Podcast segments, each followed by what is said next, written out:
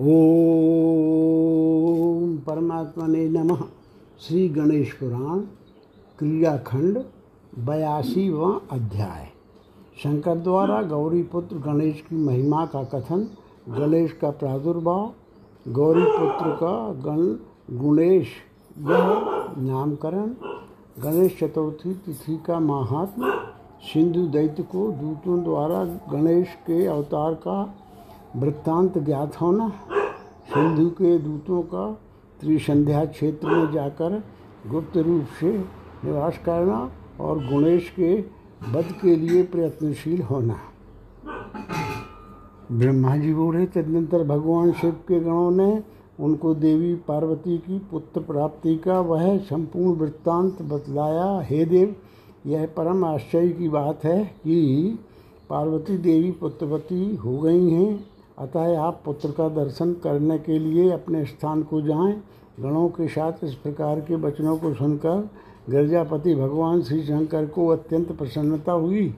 वे वहां आए और उस अद्भुत बालक को देखकर परम आश्चर्यचकित हुए। वह बालक चंद्रमा के समान आभा से संपन्न था, स्फटिक के पर्वत के समान उज्ज्वल था, कुंद पुष्प के समान धवल वर्ण का था और उसके नेत्र कमल के समान थे। उस समय शिवजी बोले शिवजी बोले यह कोई सामान्य बालक नहीं है, बल्कि ये अनादि सिद्ध, जरा और जन्म से रहत, लीला से विग्रह धारण करने वाले, स्वयं प्रकाशित, गुणातीत, शुद्ध, सत्वगुण संपन्न, सभी प्राणियों के ईश्वर, सभी भवनों के स्वामी, मुनियों द्वारा ध्येय, अखिल विश्व के आश्रय, ब्रह्ममय तथा संपूर्ण अर्थों को प्रदान करने वाले हैं। ब्रह्मा जी बोले, ऐसा कहकर भगवान शंकर ने अपने दोनों हाथों से उस बालक को पकड़ा जो भगवान शिव सर्वदा सभी के हृदय देश में विराजित रहते हैं। उन्होंने उसे प्रेमपूर्वक अपने हृदय से लगाया और सभी प्रकार के अमंगलों का विनाश करने वाले कल्याणकारी प्रभु शंकर पुनः पार्वती जी से बोले, हे देवी, गुणों से अतीत परमात्मा ही तुम्हारे पुत्र रूप में अवतरित हुए हैं। तुमने अपने महान तपस्या अनुष्ठान से साक्षात विभु का दर्शन किया है। ब्रह्मा जी बोले, तब शिव जी ने ब्राह्मणों को आमंत्रित कर गणपति पूजन, मातृका पूजन, पुण्याहवाचन करके आभ्युदयक श्राद्ध किया और बालक को घृत एवं मधु का प्राशन कराया। तदनंतर भूमि का अभिमंत्रण करने के पश्चात देवी पार्वती ने उस शिशु को अपना स्तनपान कराया। भगवान शिव ने गौतम आदि महर्षियों की पूजा करके उन्हें अनेक प्रकार के दान दिए। तब उनकी अनुमति पाकर के वे महर्षिगण अत्यंत प्रसन्न होकर शंकर जी से बोले, हे अनादि सिद्ध अखिलेश्वर, सभी लोगों की सृष्टि करने वाले और चराचर जगत के गुरु के भी गुरु आपके पुत्र के रूप में प्रकट हुए हैं। ये माया के अधिष्ठाता तथा वेद वेदांत आदि शास्त्रों के लिए भी अगोचर हैं। ये सूर्य के मध्यकाश में स्थित रहने पर शुभ मुहूर्त में अवतीर्ण हुए हैं। मध्याकाश में स्थित रहने पर सूर्य के ये आपके यश का विस्तार करेंगे। भाद्रपद मास के शुक्ल पक्ष की चतुर्थी तिथि को सोमवार के दिन स्वाति नक्षत्र में, सिंह लग्न में तथा पांच शुभ ग्रहों के उत्तम योग में ये पुत्र रूप में उत्पन्न हुए हैं। ये श्री संपन्न, पराक्रमशाली, अद्भुत कर्म करने वाले, महान बल से संपन्न और समस्त लोकों तथा भक्तों को अत्यंत सुख प्रदान करने वाले होंगे। हे शंभो, आप ग्यारहवें दिन इनका शुभ नामकरण संस्कार करें।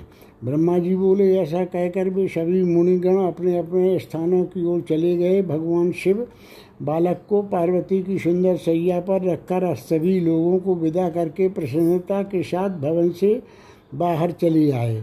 उसी समय शेषनाग वहाँ पर आए और उन्होंने अपने फणों की छाया बालक पर की। मेघों ने वर्षा करके भूमि को धूल धूल रहित बना दिया। मालती पुष्प की गंध से समन्वित सुखद वायु प्रवाहित होने लगी। अप्सराएं नृत्य करने लगीं, गंधर्वों के समूह गायन करने लगे, चारण उन प्रभु की स्तुति करने लगे। तदनंतर मुनिगणों ने विनायक की मिट्टी की एक उत्तम मूर्ति बनाई, एक सुंदर मंडप बनाया, उसे कंदी वृक्षों तथा पुष्पों से सजाया। तदनंतर पद्मासन में बैठकर उन्होंने परम श्रद्धा भक्ति पूर्वक उनकी पूजा की और वे सभी गणेश गणेश इस नाम का मंत्र का प्रसन्नता से निरंतर जप करते करने लगे। उन्होंने एक दिन रात का उपवास किया तथा रात्रि में जागरण किया। यथाशक्ति ब्राह्मणों को भोजन कराकर उन ब्राह्मणों मुनियों ने व्रत का पारण किया। इसी प्रकार से उन्होंने दस दिनों तक बड़े ही आदरपूर्वक ब्राह्मणों को भोजन कराया और उन देव गणेश गणेश की प्रसन्नता के लिए घर घर महोत्सव किया। ग्यारहवें दिन की बात है, उन सभी मुनिजनों को भगवान शिव ने आमंत्रित किया। वे सभी भगवान शिव के पुत्र का नामकरण संस्कार करने के लिए वहाँ आए। भगवान शिव ने भली भांति उनका मान सम्मान किया। तब उन मुनियों ने उस बालक का सभी का ईश्वर होने के कारण गणेश यह नाम रखा, जो अत्यंत उत्तम शुभकारक और सब प्रकार के विघ्नों का नाश करने वाला है। भगवान शिव ने भी उन मुनियों से कहा कि आप लोगों ने बहुत अच्छा नाम रखा है।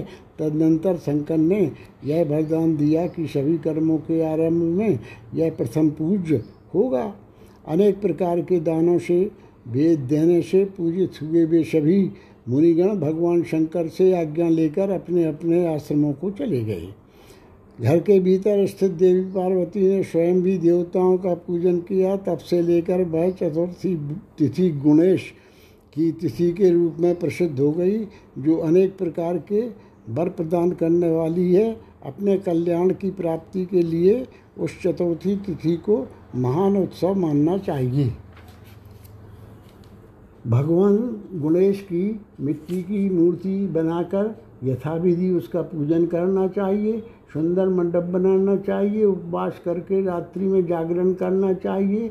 मोदक, अनूप तथा लड्डुओं और खीर का नैवेद्य लगाकर प्रभु गणेश का पूजन करना चाहिए।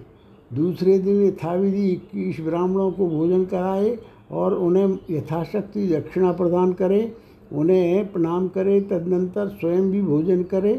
जो इस चतुर्थी तिथि को भगवान गणेश की मिट्टी की प्रतिमा बनाकर उनका पूजन नहीं करता, वह बार बार विघ्नों के द्वारा बाधित होता है। इसी के साथ ही वह विविध रोगों से भी पीड़ित होता है।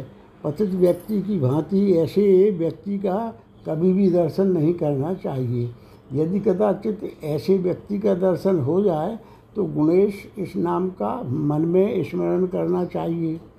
गणेश चतुर्थी की महिमा का यथार्थ रूप से वर्णन करने में मैं समर्थ नहीं हूँ, तथापि मैं उनके कर्मों का यथामति निरूपण करता हूँ।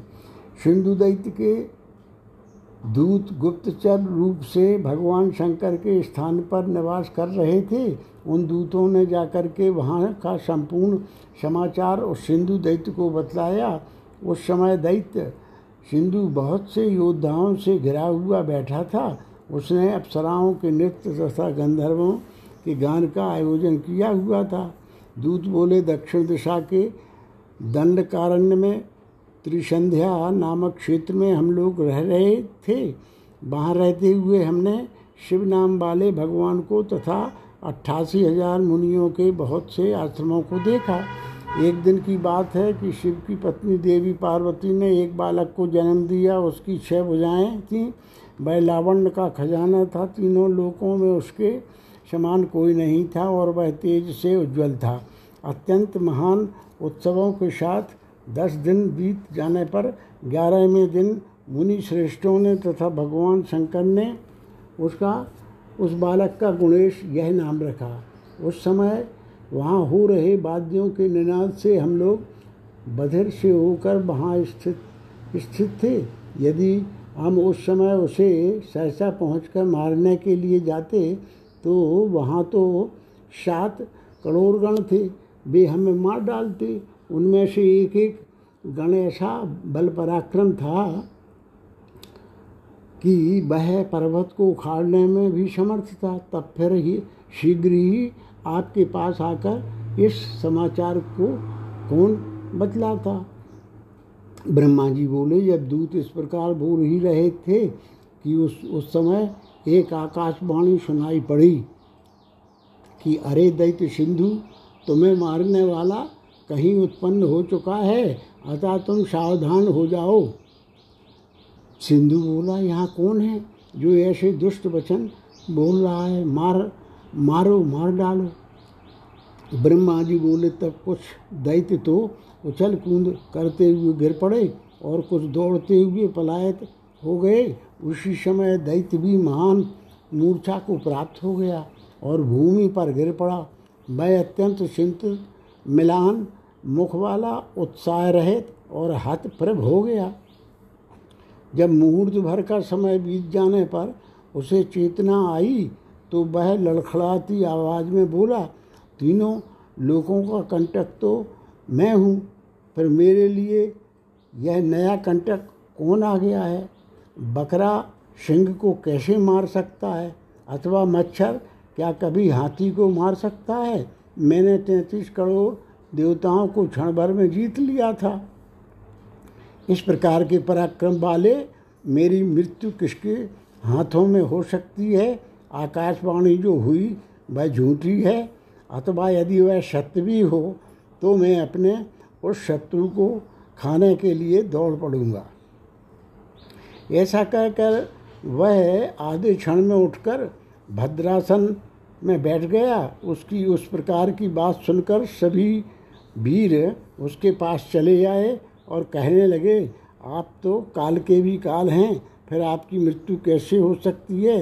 अथवा आपको कोई मारने वाला हो तो उसे हम मार डालेंगे, चाहे वह स्वर्ग में हो, भूमि पर हो, पाताल में हो, अथवा आकाश में रह रहा हो। आप हमें आज्ञा प्रदान करें, हम लोग जाएंगे। तब दैत्यराज सिंधु ने उन दैत्यों से कहा, आप जैसे मित्रों तथा सेवकों की वचन सुधा का पान कर मुझे बहुत प्रसन्नता हुई। आप लोग शीघ्र वहाँ जाएं जहाँ मेरा वह शत्रु रहता है। आप लोग अनेक प्रकार की माया करके शत्रु का विनाश कर मुझे समाचार दें। ब्रह्मा जी बोले, इस प्रकार दैत्यराज की आज्ञा प्राप्त कर वे असंख्य दैत्य वहाँ से निकल पड़े और त्रिसंध्या क्षेत्र में पहुंचकर गुप्त रूप से वहाँ निवास करने लगे। उनके मन में यही विचार था कि गौरी का पुत्र गणेश जहाँ कहीं भी होगा उसे हम माया से मार डालेंगे। इस प्रकार श्री गणेश पुराण के क्रीड़ा खंड में दैत्य वीरों के त्रिसंध्या क्षेत्र में गमन का वर्णन नामक बयासीवां अध्याय पूर्ण हुआ।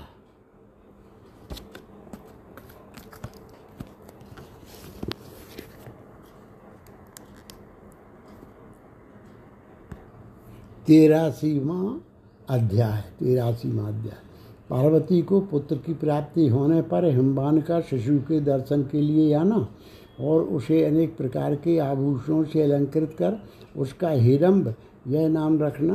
फिर हिमालय का प्रस्थान, गृद्धासुर द्वारा बालक हिरंब का हरण कर आकाश में ले चलना, पार्वती जी का शोक, बालक हिरंब द्वारा गृद्धासुर का वध।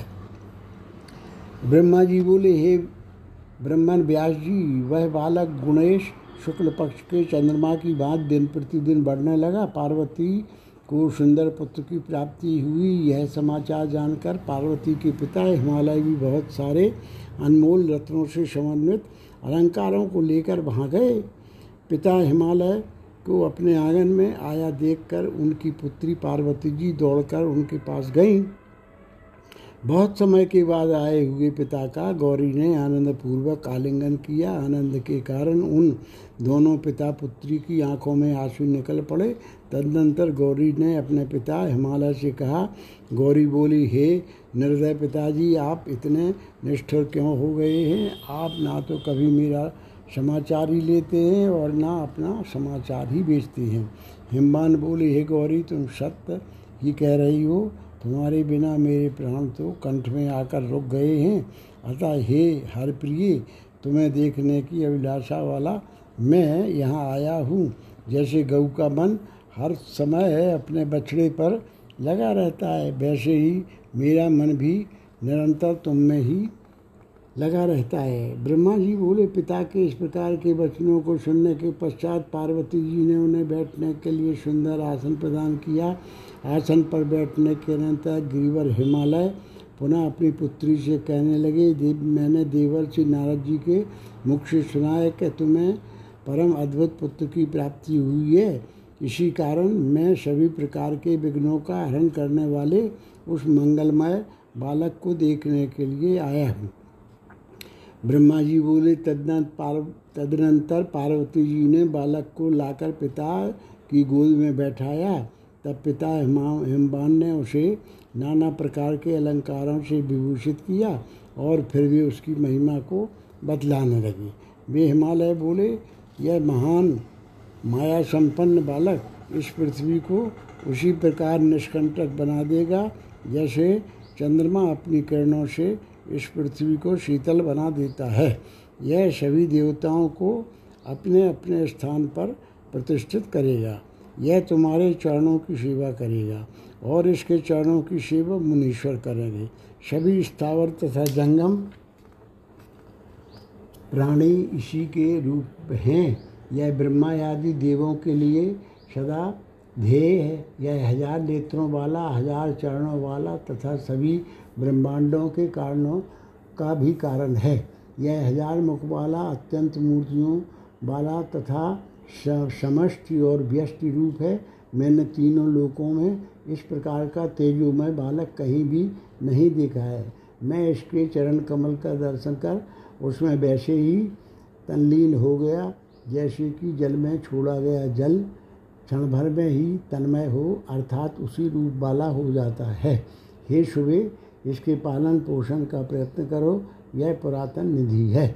ब्रह्मा जी बोले, तदनंतर पर्वतराज हिमालय ने उसके मस्तक पर मुकुट पहनाया, दोनों भुजाओं पर बाजूबंद धारण कराए, हृदय देश में कमल की आकृति का आभूषण पहनाया, दोनों कानों में रत्नजटित कुंडल पहनाए, कमर में करदनी धारण करवाई और पैरों में छोटी घंटियों से युक्त बहुमूल्य नूपुरों को धारण करवाया। इस प्रकार विविध आभूषणों से सुसज्जित कर हिमवान ने उसका हेरम्ब यह नाम रखा। यह नाम महान विघ्नों का हरण करने वाला तथा भक्तों को अभय प्रदान करने वाला है।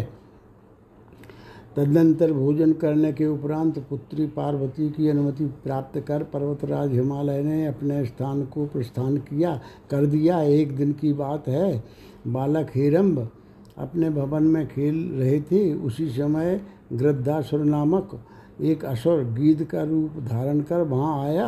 वह महान बलवान तथा अत्यंत पराक्रम संपन्न था। उसके पंखों की हवा से पार्वती के समूह चूर चूर हो जाते थे और उसके पंजों के आघात से विशाल पार्वत पर्वत शिखर तथा वृक्ष भी गिरकर टूट जाते थे पर्वतों के समूह। उस समय गृद्धासुर ने हेरम्ब को उठा लिया और अपने पंखों की छाया से बालक हेरम्ब को आच्छादित करके आकाश में उड़ने लगा। उसने अपने पंखों की फड़फड़ाहट से उठी हुई धूल के द्वारा सभी के नेत्रों को आच्छादित कर दिया था। उसके पंखों से होने वाली महान ध्वनि से लोगों के कान बधिर हो गए।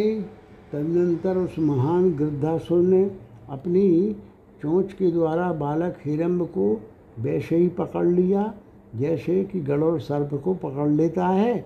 वह आकाश मार्ग में दूर तक चला गया। बालक के पराक्रम को न जानता हुआ वह दुष्ट असुर आकाश में भ्रमण करने लगा। तभी गिरी पुत्री पार्वती ने देखा कि मेरा बालक कहाँ चला गया।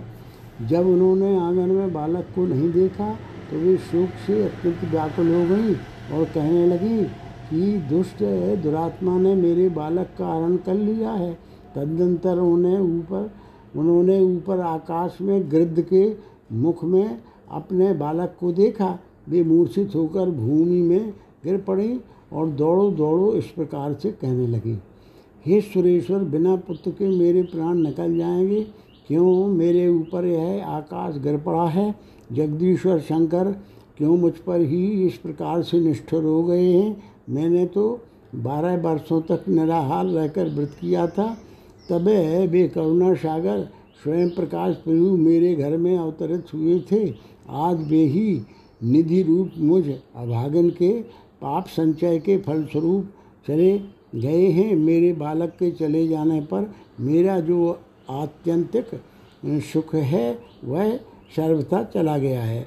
ब्रह्मा जी बोले, इस प्रकार से उन पार्वती को शोक में पड़ा देखकर उनकी शक्तियाँ भी दुखी हो गईं। तब उन्होंने अपने बुद्धिबल से युक्तियों के द्वारा उनका समाधान किया।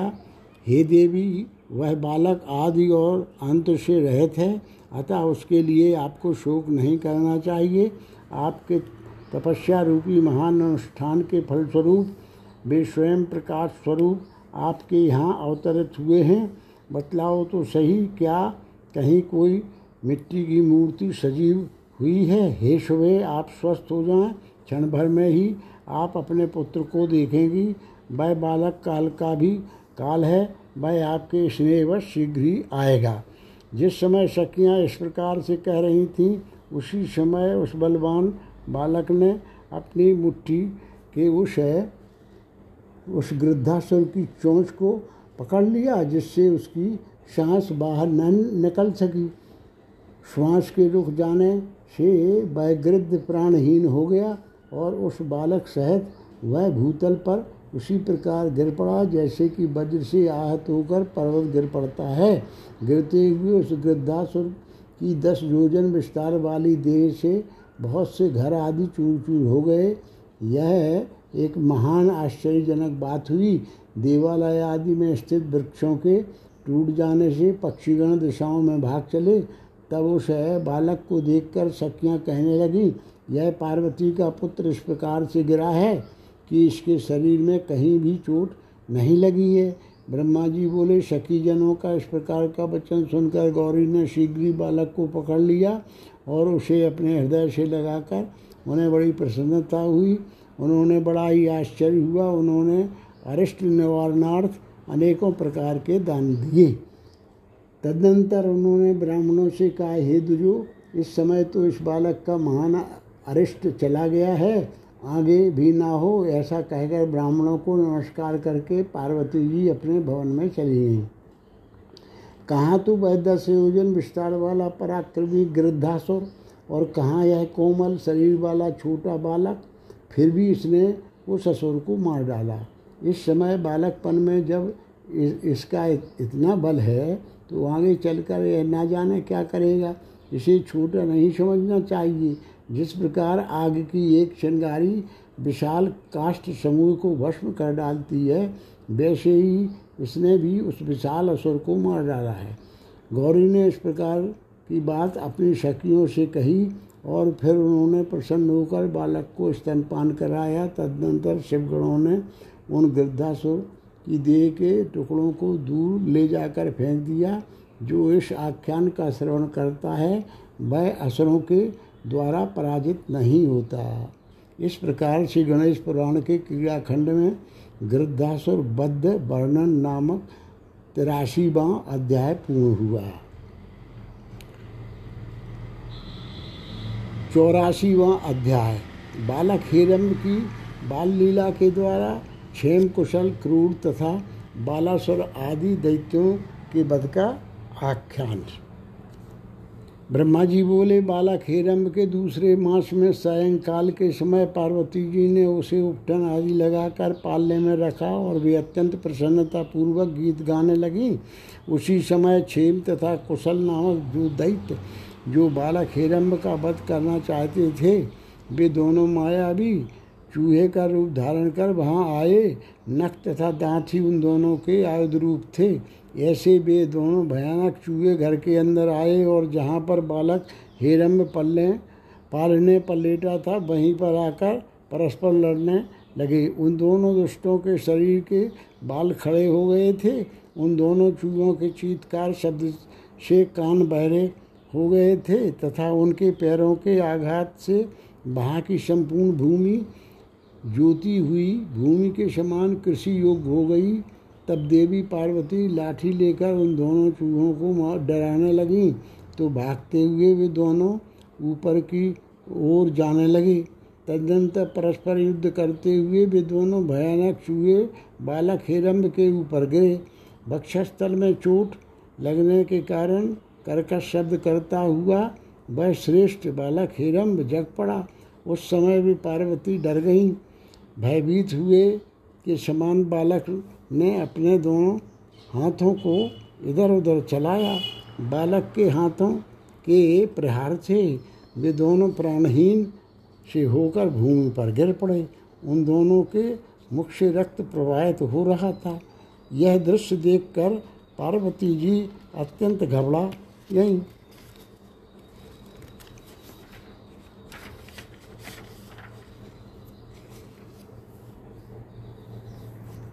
जब उन चूहों के प्राण पूरी तरह नहीं निकले थे, उससे पूर्व ही भगवान शिव ने शिव के गण उन्हें फेंकने के लिए बाहर ले गए। गणेश जी के हाथों का आघात लगने के फलस्वरूप वे दोनों मोक्ष को प्राप्त हुए। दस योजन विस्तार वाले तथा महान भयंकर उन दोनों असुरों के देह जब बाहर गिरे तो उन्हें देखकर शिव के गणों, पार्वती तथा उनकी शक्तियों का उस समय महान कोलाहल होने लगा। उन दोनों असुरों के प्राण रहित विस्तृत आकार वाले शरीरों के गिरने से आश्रम, वृक्ष, पर्वत तथा घर विध्वस्त हो गए। सब तब शिव के गण उनके शरीरों के टुकड़े टुकड़े करके बाहर फेंकने के लिए ले गए। उस समय पार्वती अत्यंत भयभीत हो गईं। उन्होंने शीघ्र ही बालक को गोद में ले लिया और वे पुत्र के प्रति वात्सल्य भाव के कारण स्नेहपूर्वक अपना स्तनपान कराने लगीं। उसी समय पूर्णमयी ऋषि पत्नियाँ वहाँ आ पहुँची और पार्वती से बोली, हे गौरी, तुम्हारा महान पुण्य है कि जिसके कारण यह विघ्न नष्ट हो गया है। इस दो मास की अवस्था वाले बालक ने दुष्ट महान असुरों को मार डाला है। आगे भी तीनों लोकों में ऐसा कोई न, नहीं होगा। हे माता, यह भूमि राक्षस भूमि है, अतः यहाँ शिशु की प्रयत्न पूर्वक रक्षा करनी चाहिए। गुप्त रूप से यहाँ रहने वाले राक्षस तथा दूसरे मायावी असुर इस बालक का हरण कर सकते हैं। ब्रह्मा जी बोले। ऐसा कहकर वे ऋषि पत्नियाँ चली गईं। तब शिवगणों ने देवी पार्वती से कहा, हे शिवे, आपका यह बालक तो प्रतिदिन असुरों का वध करेगा। ऐसे में हम लोगों के द्वारा कब तक मरे हुए असुरों को बाहर फेंका जाएगा। उसी समय मुनिगण वहाँ आ पहुँचे और उन्होंने रक्षा मंत्रों के पाठ से उस बालक को अभिमंत्रित किया। देवी ने उन्हें अनेक प्रकार के दान दिए, फिर उन्हें प्रणाम कर विदा किया। तीसरे मास की बात है। एक दिन जब सभी लोग अपने अपने कार्य में व्यस्त थे, मध्यान्ह काल का समय था, देवी पार्वती अपने बालक को लेकर शैया पर सोई थी। उसी समय उनकी जो सेविकाएँ थीं उनमें से कुछ तो सो गई थी और कुछ दूसरे कार्यों में लग लगी हुई थी। कुछ सेविकाएँ भवन के द्वार पर बैठकर वार्तालाप कर रही थी। उसी समय क्रूर नामक असुर बिड़ाल का रूप धारण कर देवी पार्वती के घर में प्रविष्ट हुआ। वह महाबली दुष्ट असुर लोगों की नज़र बचाता हुआ कुत्ते के समान वहाँ गया। पार्वती जी को सोया हुआ देखकर वह मन ही मन बहुत प्रसन्न हुआ कि जब तक ये गिरजा सोती रहती हैं, उसी बीच में शिशु को उठा ले जाऊंगा। वह शीघ्र ही पलंग के ऊपर चढ़ गया और बालक को अपने मुख में पकड़कर शीघ्र ही पलंग से नीचे कूदा। उस समय बालक रोने लगा। उसी समय पार्वती जी की नींद नींद से जग पड़ी। उन्होंने बिड़ाल के मुख में अपने बालक को देखा तो वे भय से बेवल हो उठी और दौड़ो दौड़ो इस प्रकार के से चिल्लाते लगी चिल्लाने लगी। दुख तथा भय से उनके नेत्र बंद हो गए। उन्हें मूर्छा आ गई। जब तक वह बिड़ाल बालक के कंठ में दांत चुभाता, उससे पहले ही बालक ने उसके दोनों कानों को अपने दोनों हाथों से पकड़ लिया और बाल स्वभाववश अपने पैरों से उसके सिर पर आघात किया तथा उस महान असुर को पलंग से नीचे गिरा दिया। उस बिड़ाल का हृदय विदीर्ण हो गया और वह बाहर जाकर उसी प्रकार गिर पड़ा जैसे कि आंधी के द्वारा वृक्ष से थोड़ा सा पका हुआ फल गिराया जाता है। उसका दुर्गंधयुक्त रक्त भूमि पर गिरने लगा। तब उस समय शोक से बेवल गिरजा ने दुर्गंध से बचने के लिए अपनी नाक बंद कर ली और वहाँ पहुँचकर उन्होंने झट से बालक को पकड़कर प्रीतिपूर्वक अपना स्तनपान कराया।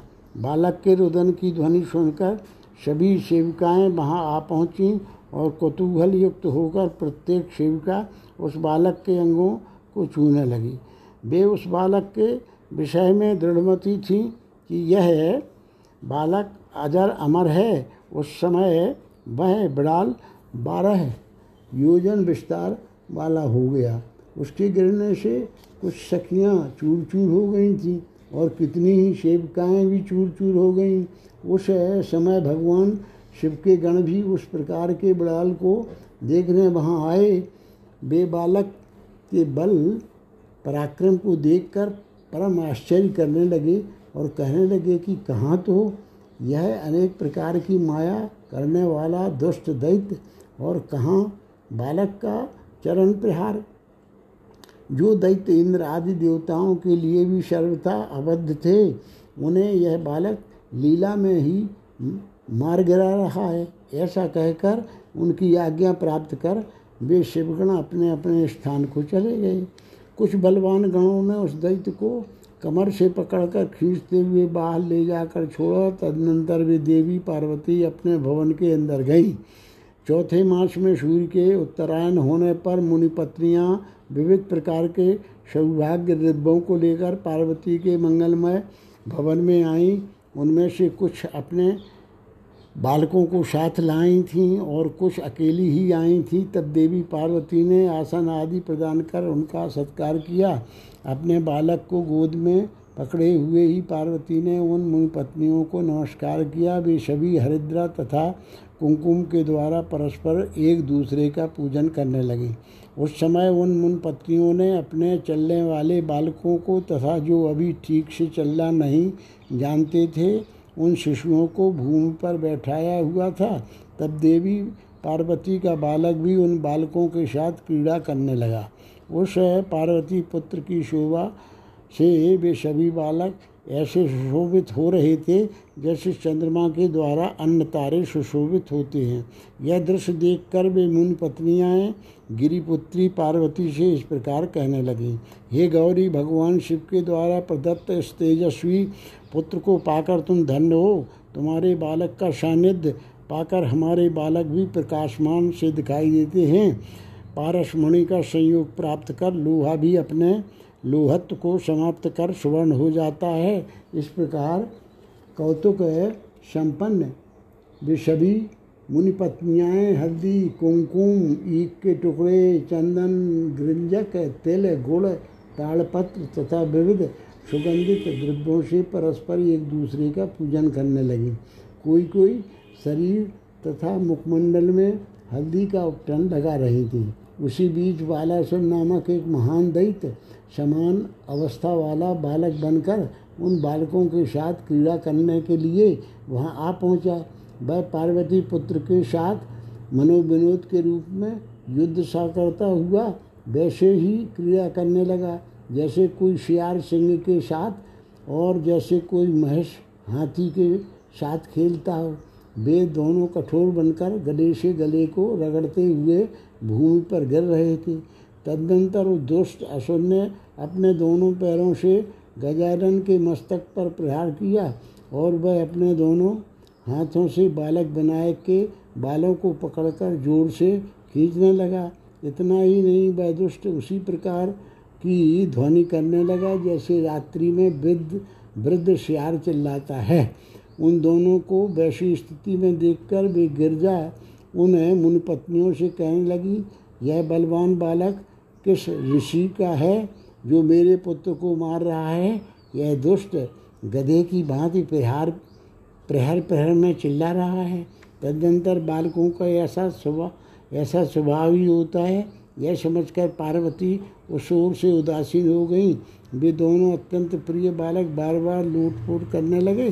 वे दोनों बालक एक दूसरे के सिर को, बालों को सभी ओर से पकड़कर खींच रहे थे, स्वयं हंस भी रहे थे और अन्य बालकों तथा मुनियों की स्त्रियों को हंसा भी रहे थे। बालक विनायक जान रहे थे कि यह महान दैत्य है, फिर भी वे उसके साथ खेल रहे थे। तदनंतर उस दुष्ट बालासुर ने अपने दोनों हाथों से गणनायक गणेश के कंठ देश को इस प्रकार कसकर पकड़ा ताकि उनके प्राण निकल जाएं। तब विनायक ने भी उसी प्रकार से उस बालासुर को पकड़ा। तो अब तो असुर की सांस रुकने लगी। उस दैत्य पुत्र बाल रूप दैत्य को बेवल देखकर वे मुनि पत्नियाँ अत्यंत चिंतित हो उठी और चिल्लाने लगीं कि निश्चित ही इस विनायक ने इस बच्चे को मार डाला है। कुछ स्त्रियाँ दौड़ती ही उनके पास गईं, किंतु वे उन दोनों को छुड़ाने में समर्थ नहीं हो सकीं। तदनंतर वे सभी पुरुष तथा स्त्रियाँ उन मंगलमयी पार्वती से कहने लगीं, तुम इसे छुड़ा डालो, यह विनायक निश्चित ही इस मुनिपुत्र को मार डालेगा। तदनंतर पार्वती ने विनायक से कहा, इस बालक को छोड़ दो, छोड़ दो, असर कहीं यह मर गया, अगर कहीं यह मर गया तो तपो बल से संपन्न मुनिगण हमें शाप दे डालेंगे। इस ब्रह्मांड गोलक में प्राणवान प्राणदान से अधिक पुण्य और कोई नहीं है। उन मुनियों के शाप से तुम्हारी महान शक्ति लुप्त हो जाएगी। ब्रह्मा जी बोले, इस प्रकार से पार्वती जब विनायक को मना कर रही थी, उसी समय क्षण भर में नेत्रों के मार्ग से उस असुर के प्राण बुध बुध की भांति निकल पड़े। तब सभी ने उस मृत दैत्य को देखा। यह वह दस योजन विस्तार वाला था। उसका मुख अत्यंत विकराल था। वह बड़े बड़े वृक्षों को चूर चूर करता हुआ गिर पड़ा। यह देखकर सभी स्त्रियाँ अत्यंत भयभीत हो गईं और वे अपने अपने बालकों को लेकर शीघ्र ही उसी तरह दौड़ पड़ी जैसे कि भेड़िया के समूह को देखकर गायें और बकरियां भयभीत होकर दौड़ पड़ती हैं। तदनंतर पार्वती ने भी अपने पुत्र को पकड़कर उसके ऊपर मिट्टी घुमाकर उसे स्तनपान कराया और श्रेष्ठ ब्राह्मणों द्वारा शांति कर्म करवाकर तथा उन्हें अनेक प्रकार के दान देकर बहुत से आशीर्वाद ग्रहण किए। तो मैं तो इन असुरों की माया को नहीं जानती हूँ। कितने ही असुर मेरे बालक को मारने के लिए आते रहते हैं, किंतु वे महान दुष्ट असुर इसके द्वारा मृत्यु को प्राप्त हो जाते हैं। यदि ये ईश्वर अनुकूल हो तो व्यक्ति को मारने में कौन समर्थ हो सकता है। ब्रह्मा जी बोले, देवी पार्वती के ऐसे वचनों को सुनकर वे सभी मुनि पत्नियाँ वापस चली गईं। तब उन शिवगणों ने उस असुर को दूर फेंक दिया और स्नान करने के अनंतर वे अपने अपने स्थान को चले गए। इस प्रकार श्री गणेश पुराण के क्रीड़ाखंड में बालासुर के वध का वर्णन नामक चौरासीवां अध्याय पूर्ण हुआ।